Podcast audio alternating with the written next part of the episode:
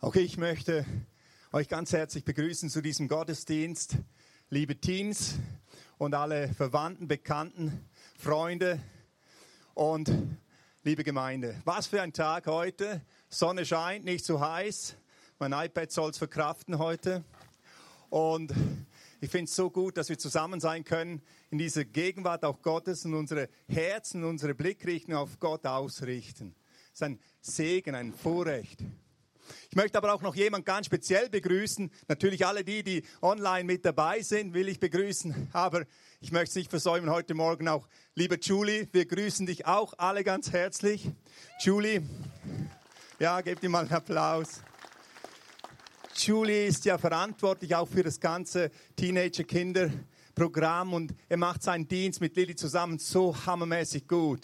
Und auch der Alpha-Kurs, den sie jetzt gestartet haben mit den Teens, ist so stark. Ich möchte auch hier allen, die sich da investiert haben, die mitgedient haben, die gekocht haben für die Teens in diesen Tagen, herzlich Danke sagen. Es ist solch ein Segen, das zu erleben. Ihr seid echt stark. Ich freue mich heute Morgen, ja, heute Morgen euch mit ein paar Gedanken aus Gottes Wort, aus der Bibel heraus äh, dienen zu dürfen. Mein Name ist Marcel Locher, ich bin Pastor hier im Christlichen Zentrum Reutlingen und ich habe das Vorrecht heute Morgen, euch ein paar Gedanken weiterzugeben. Wir haben ja einen Segnungsgottesdienst heute Morgen und der Höhepunkt wird dann diese Teenie-Segnung sein, wo wir speziell unsere Teenager, die heute Morgen hier sind, segnen wollen. Und das Thema, über das ich heute Morgen reden will, habe ich überschrieben mit ein gesegnetes Leben ein gesegnetes Leben. Ich bin überzeugt, dass Gott uns Menschen ein gesegnetes Leben schenken will. Ein Leben, das gelingt. Ein Leben, das sinnerfüllt ist. Ein Leben, das ein Ziel hat und ein Leben, das eine Hoffnung hat, welche über den Tod hinausgeht. Davon bin ich zutiefst überzeugt. Jakobus sagt, jede gute Gabe und jedes vollkommene Geschenk kommt von oben herab, vom Vater des Lichts. Bei ihm ist kein Wechsel des Lichts und kein Wechsel des Schattens. Er ist gut. Gott ist gut. Und zwar alle Zeit gut, weil er uns liebt. Und das ist so wunderbar zu wissen, wer dieser Gott ist. Und daher bin ich überzeugt, dass Gott uns ein Leben schenken will, das gesegnet ist. Die Frage ist jetzt aber die, ist solch ein Leben ein Leben ohne Herausforderungen? Ein Leben ohne Kämpfe? Ein Leben ohne Schwierigkeiten? Ja, vielleicht sogar ein Leben ohne Zweifel? Also so quasi easy going? Strandmissionar auf Haiti? Nein, das ist es nicht. Auch ein gesegnetes Leben, ein Leben mit Gott, kennt all die Herausforderungen und Kämpfe, die auch ein Mensch hat, der ohne Gott lebt.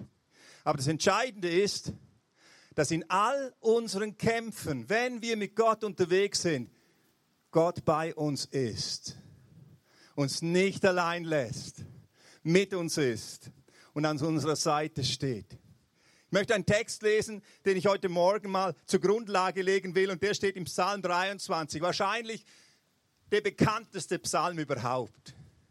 Und dort schreibt David folgendes. Der Herr ist mein Hirte. Mir wird nichts mangeln. Er lagert mich auf grünen Auen. Er führt mich zu stillen Wassern. Er erquickt meine Seele. Er leitet mich in Pfaden der Gerechtigkeit um seines Namens willen.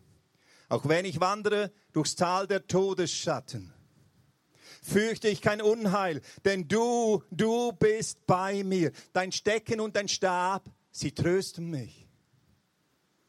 Du bereitest vor mir einen Tisch angesichts meiner Feinde. Du hast mein Haupt mit Öl gesalbt. Mein Becher fließt über. Nur Güte und Gnade werden mir folgen alle Tage meines Lebens und ich kehre zurück ins Haus des Herrn lebenslang. Dieser Psalm 23 ist ein Lebenspsalm, ein Bekenntnis von David, diesem bekannten König, von dem wir im Alten Testament lesen, ein Bekenntnis von diesem Mann, der diesen Gott, von dem er hier schreibt, erlebt hat. Der Herr ist mein Hirte, mir wird nichts mangeln. Nur Güte und Gnade folgen mir alle Tage meines Lebens. Nicht ich jage Güte und Gnade nach, sondern sie folgen mir. Warum? Weil der Herr mein Hirte ist.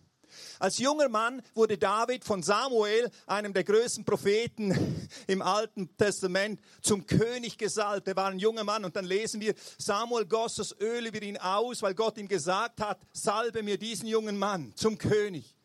Und der Geist Gottes, so lesen wir dann, kam über David von diesem Tag an und wich nicht mehr von David weg.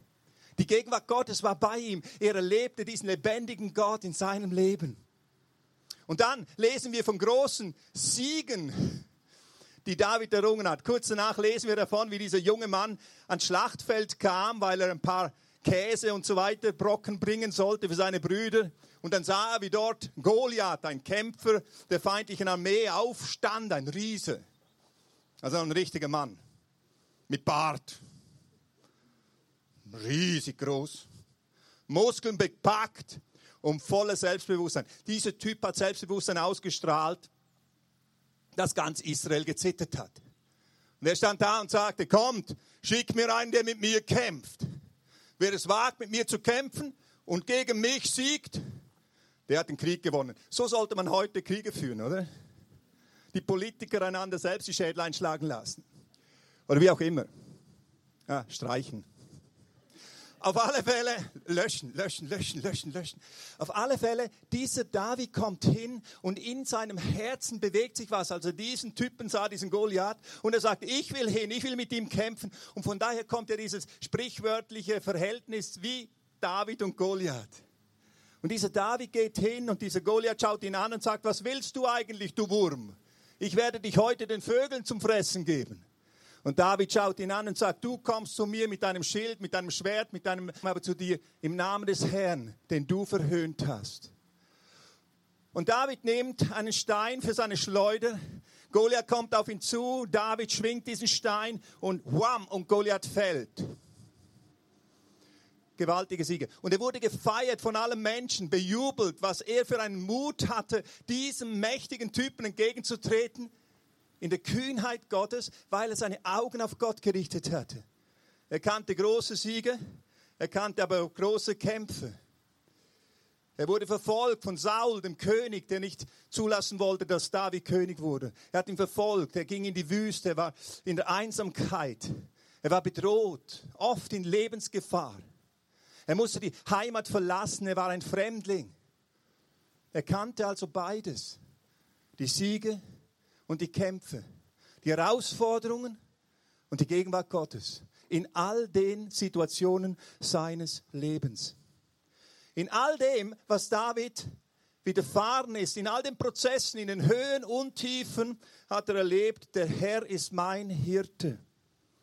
Psalm 23 ist ein Lebenspsalm, ein Bekenntnis von einem Menschen, der Gott wirklich erfahren hat, von einem Menschen, der nicht nur religiöse Formen hatte, sondern von einem Menschen, der mit Gott auch lebte in einer Lebensgemeinschaft. Ein Lebensbekenntnis. Und er hat erfahren, Gott führt mich. Auch auf komplizierten Wegen hat er einen Plan. Gott stärkt mich. Dort, wo ich schwach bin, ist er meine Stärke. Gott ist bei mir in der Not.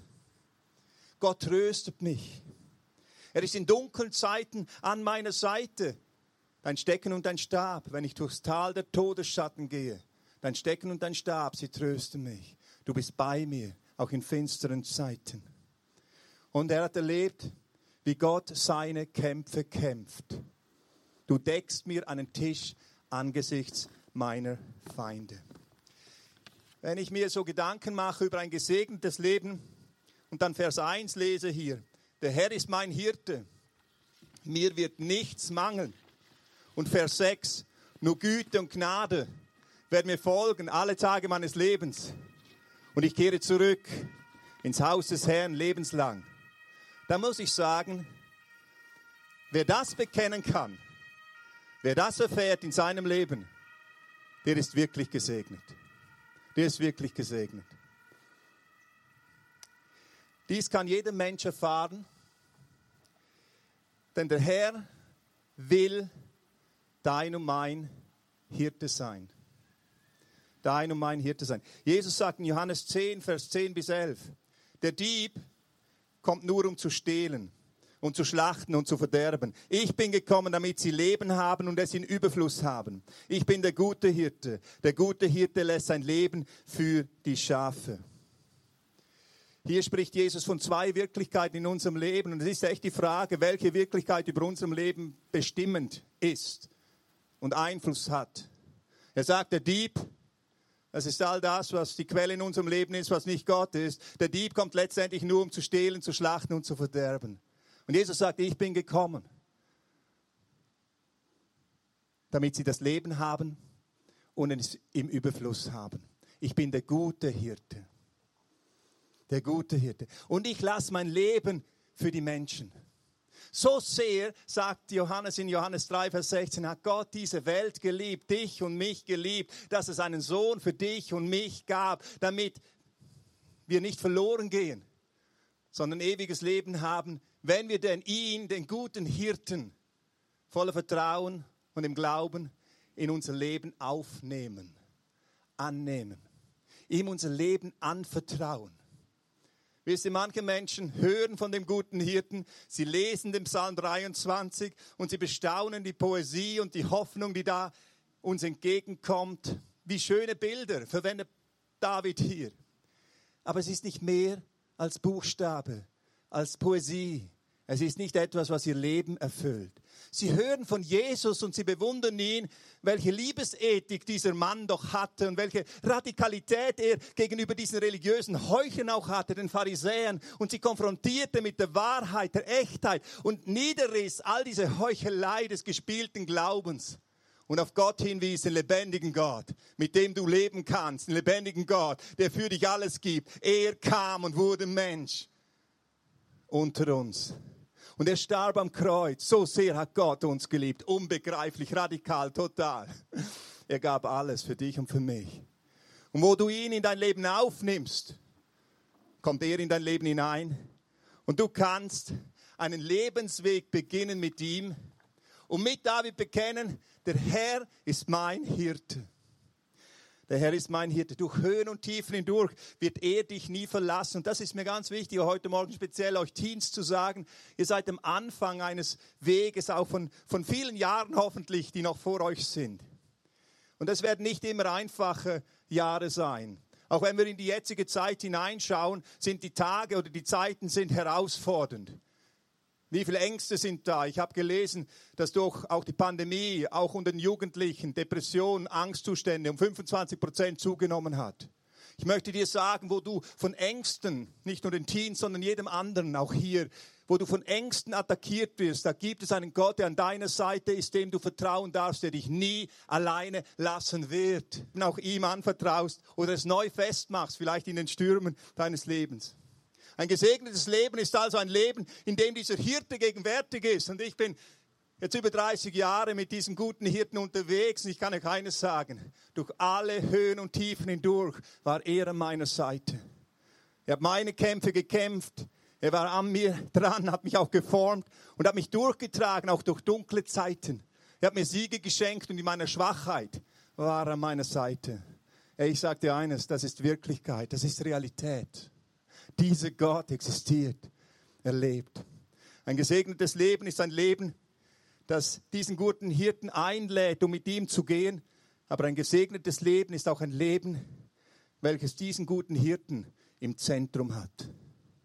Im Zentrum hat. Und das ist manchmal das Problem bei Menschen, die vielleicht diesen Hirten mal eingeladen haben, aber dann doch ihre eigenen Wege gehen.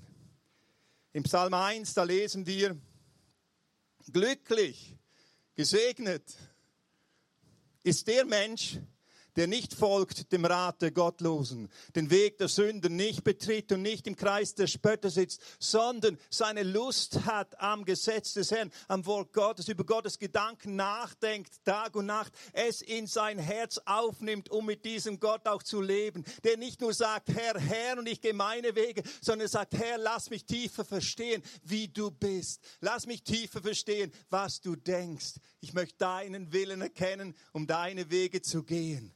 Glücklich ist dieser Mensch. Und jetzt kommt Vers 3.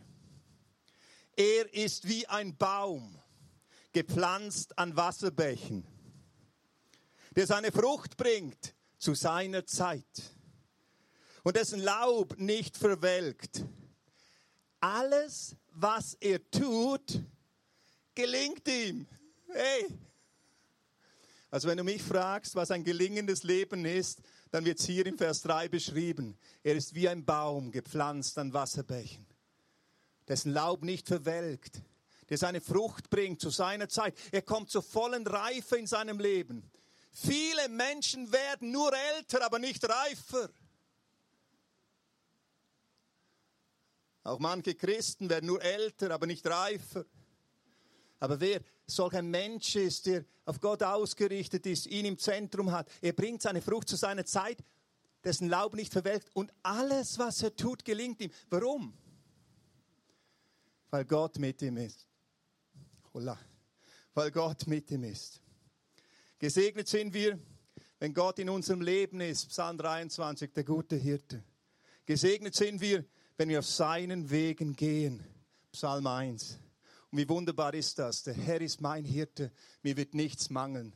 Nur Güte und Gnade werden mir folgen alle Tage meines Lebens. Und ich bin wie ein Baum, gepflanzt an Wasserbächen. Ich muss die Türe nicht fürchten, die schwierigen Zeiten muss ich keine Angst haben. Ich bin am Wasser gepflanzt, der Herr ist meine Quelle. Meine Frucht werde ich bringen zu meiner Zeit. Und alles, was ich tue, wird mir gelingen, weil der Herr mich befähigt. Ist das nicht gesegnet, solch ein Leben leben zu dürfen? Und daher ist heute Morgen die entscheidende Frage zunächst auch die, kennst du diesen guten Hirten?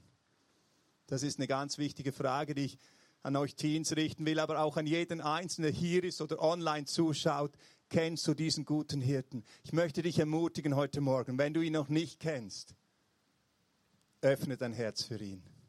Er ist da und du kannst einfach sagen, Jesus, komm in mein Leben sei mein Erlöser und sei mein Herr. Ich möchte ein Leben führen mit Gott, mit dir an meiner Seite. Ein gesegnetes Leben ist ein Leben, das diesen guten Hirten im Leben hat und mit diesem guten Hirten lebt, der ihn ins Zentrum stellt. Und das ist meine zweite Frage heute Morgen auch an die, die diesen Weg mit diesem guten Hirten begonnen haben. Wer steht im Zentrum deines Lebens? Ich glaube, dass Gott heute Morgen noch Menschen ruft, sich neu auszurichten, sich neu auf diesen guten Hirten aufzurichten und zu sagen, Herr, komm neu in mein Leben. Gott stößt dich nicht zurück. Er lädt dich heute Morgen ein, wieder mit ihm voranzugehen. Herr, vergib mir, wo ich eigene Wege gegangen bin. Herr, hilf mir, mit dir voranzugehen. Ich möchte das heute Morgen neu festmachen. Und er wird auf dich hören und dir ganz neu seine Gnade geben, um mit dir voranzugehen. Vater, ich danke dir, dass dein Wort nicht leer zurückkommt. Du bist der Herr, der gegenwärtig ist, auch heute Morgen. Und ich segne jeden Einzelnen, der hier ist. Herr, dass du, Herr, die Herzen öffnest. Ich segne auch jeden Einzelnen, der online zuschaut. Und ich bete um deine Gnade und dein Wirken über jedem einzelnen Leben. Ich danke dir, Herr, dass du der gute Hirte bist. Mir wird nichts mangeln. Nur Güte und Gnade werden uns folgen, unser Leben lang. Herr, und ich danke dir, dass wir dich ins Zentrum setzen dürfen und dass wir wissen dürfen, du bist unsere Quelle, die nie versiegt. Auch in schwierigen Situationen bist du bei uns und stärkst uns und führst uns, lässt uns zur Reife kommen, Herr, und bist mit uns in all dem, was wir tun und verherrlichst deinen Namen durch unser Leben. Ehre sei dir. Amen. Amen. Und jetzt kommen wir zur Tini-Segnung. Und hier wollen wir genau das auch über euch erbeten von Gott, dass Gott euch immer tiefer erkennen lässt, wer er ist und dass euer Herz ausgerichtet ist auf ihn. So darf ich dich beten, dass du nach vorne kommst und uns da hineinführst.